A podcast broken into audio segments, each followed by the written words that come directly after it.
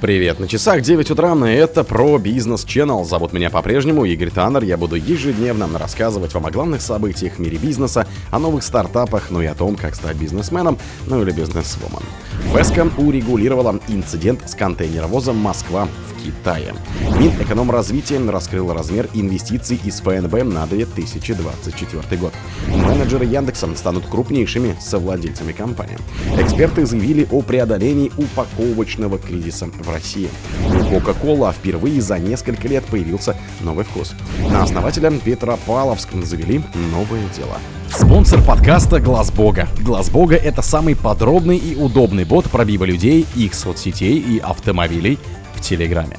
Феска урегулировала инцидент с контейнеровозом «Москва» в Китае. Специалисты ФЭСКО урегулировали ситуацию с контейнеровозом «Москва», которому отказали в бункеровке. Заправка топливом и моторными маслами в Китае, сообщила пресс-служба транспортной компании. В настоящее время контейнеровоз «Москва» заправлен и движется по маршруту. Затруднения с бункеровкой носили временный технический характер, и на данный момент специалисты ФЭСКО урегулировали этот вопрос, говорится в сообщении. Ранее председатель Совета директоров ФЭСКО Андрей Северилов сообщил, что контейнеровозу «Москва» отказали в бункеровке, и это связано с российским бенефициаром перевозки. ФЭСКО приняла контейнеровоз «Москва» в свой флот весной 2023 года. В компании заявили, что судно максимальной вместимостью 2471 стандартный контейнер будет курсировать между портами Китая и Санкт-Петербурга. В первый рейс Москва отправилась 26 апреля 2023 года. Судно ходит под флагом Либерии.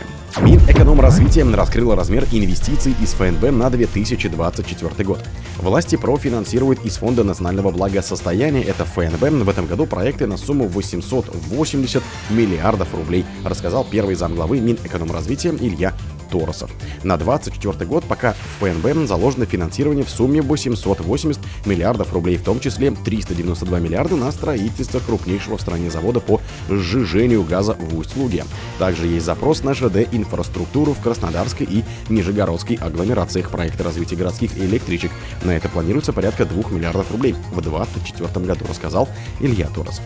По итогам прошлого года из ФНБ было проинвестировано более 1,1 триллиона рублей. На инфраструктурные проекты выделено на 42% больше денег, чем в позапрошлом году – 586 миллиардов рублей. Из них 306,3 миллиарда в целях продолжения финансирования проектов, начатых в 2022 году, рассказал замминистра. Менеджеры Яндекса станут крупнейшими совладельцами компании. Менеджмент Яндекса получит 35% из ЗПИФ консорциум первый через структуру FNP. В результате она станет крупнейшей среди пайщиков, следует из материала IT-компании. 5 февраля Яндекс объявил о согласовании схемы реструктуризации бизнеса. Нидерландская Яндекс NV продаст российский бизнес за 475 миллиардов рублей консорциуму частных инвесторов у менеджеров компании. Менеджмент Яндекса участвует в выкупе через компанию FMP. Новой головной компанией группы вместо Яндекса NV станет зарегистрированная в Калининградской области международная компания акционерное общество МКАО Яндекс. Основным владельцем этого МКО будет ЗПИФ консорциум 1. Ни у одного из пайщиков не будет контролирующей доли, поскольку для участников ЗПИФ действуют ограничения, по которым они не могут передавать свою долю в компании внешним инвесторам как минимум в течение одного года. Эксперты заявили о преодолении упаковочного кризиса в России. Россия полностью преодолела кризис в индустрии упаковки для продуктов питания и локализовала все массовые виды и форматы упаковки для молочных продуктов и детского питания. Об этом говорится в исследовании адаптации молочной отрасли к влиянию санкций. По данным Союз молока, основные участники рынка упаковки локализовали производство всех основных сырьевых компонентов. Объем выпуска полностью покрывает спрос. Молочная индустрия остается наиболее важным сегментом для обеспечения упаковкой из-за разнообразия видов продукции, форматов высоких требований к гигиене и качеству, а также технологически сложных упаковочных решений, указано в материалах Союза. Ежегодно в молочной индустрии фасуется 12,8 миллионов тонн продукции, для которой необходимо 32,2 миллиона штук упаковок различного вида и состава. У Coca-Cola впервые за несколько лет появится новый вкус. Coca-Cola выпустит первый за многие годы напиток с новым вкусом спайс, с малиной и пряностями, сообщает CNN. Новая Coca-Cola в ближайшие неделе появится в продаже в США и в Канаде сразу в двух версиях – сахаром и без.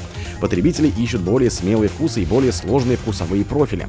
Это тенденция, которую мы начали замечать не только в еде, но и в напитках. И мы подумали, что для нас это уникальное пространство, в котором можно поиграть, сказала в интервью CNN вице-президент Coca-Cola по маркетингу в Северной Америке Сью Лин Ча. По ее словам, вкус спайс под с английского пряный и пикантный отвечает предпочтениям потребителей Coca-Cola, которая проводила специальное расследование. На основателя Петропавловска завели новое дело. На бывшего генерального директора и одного из основателей золотодобывающей компании Петропавловск Павла Масловского, приговоренного к пяти половиной годам колонии за хищение 99,3 миллионов рублей, у Покровского рудника завели еще одно уголовное дело. На этот раз о мошенничестве, выяснил коммерсант.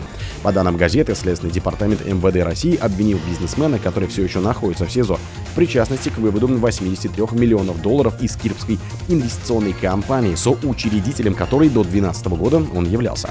В рамках уголовного дела МВД пыталась привлечь к ответственности всех руководителей кирпской компании. Однако ее основатели, россиянин Андрей Вдовин и гражданин Великобритании Петр Хамбра находятся за границей.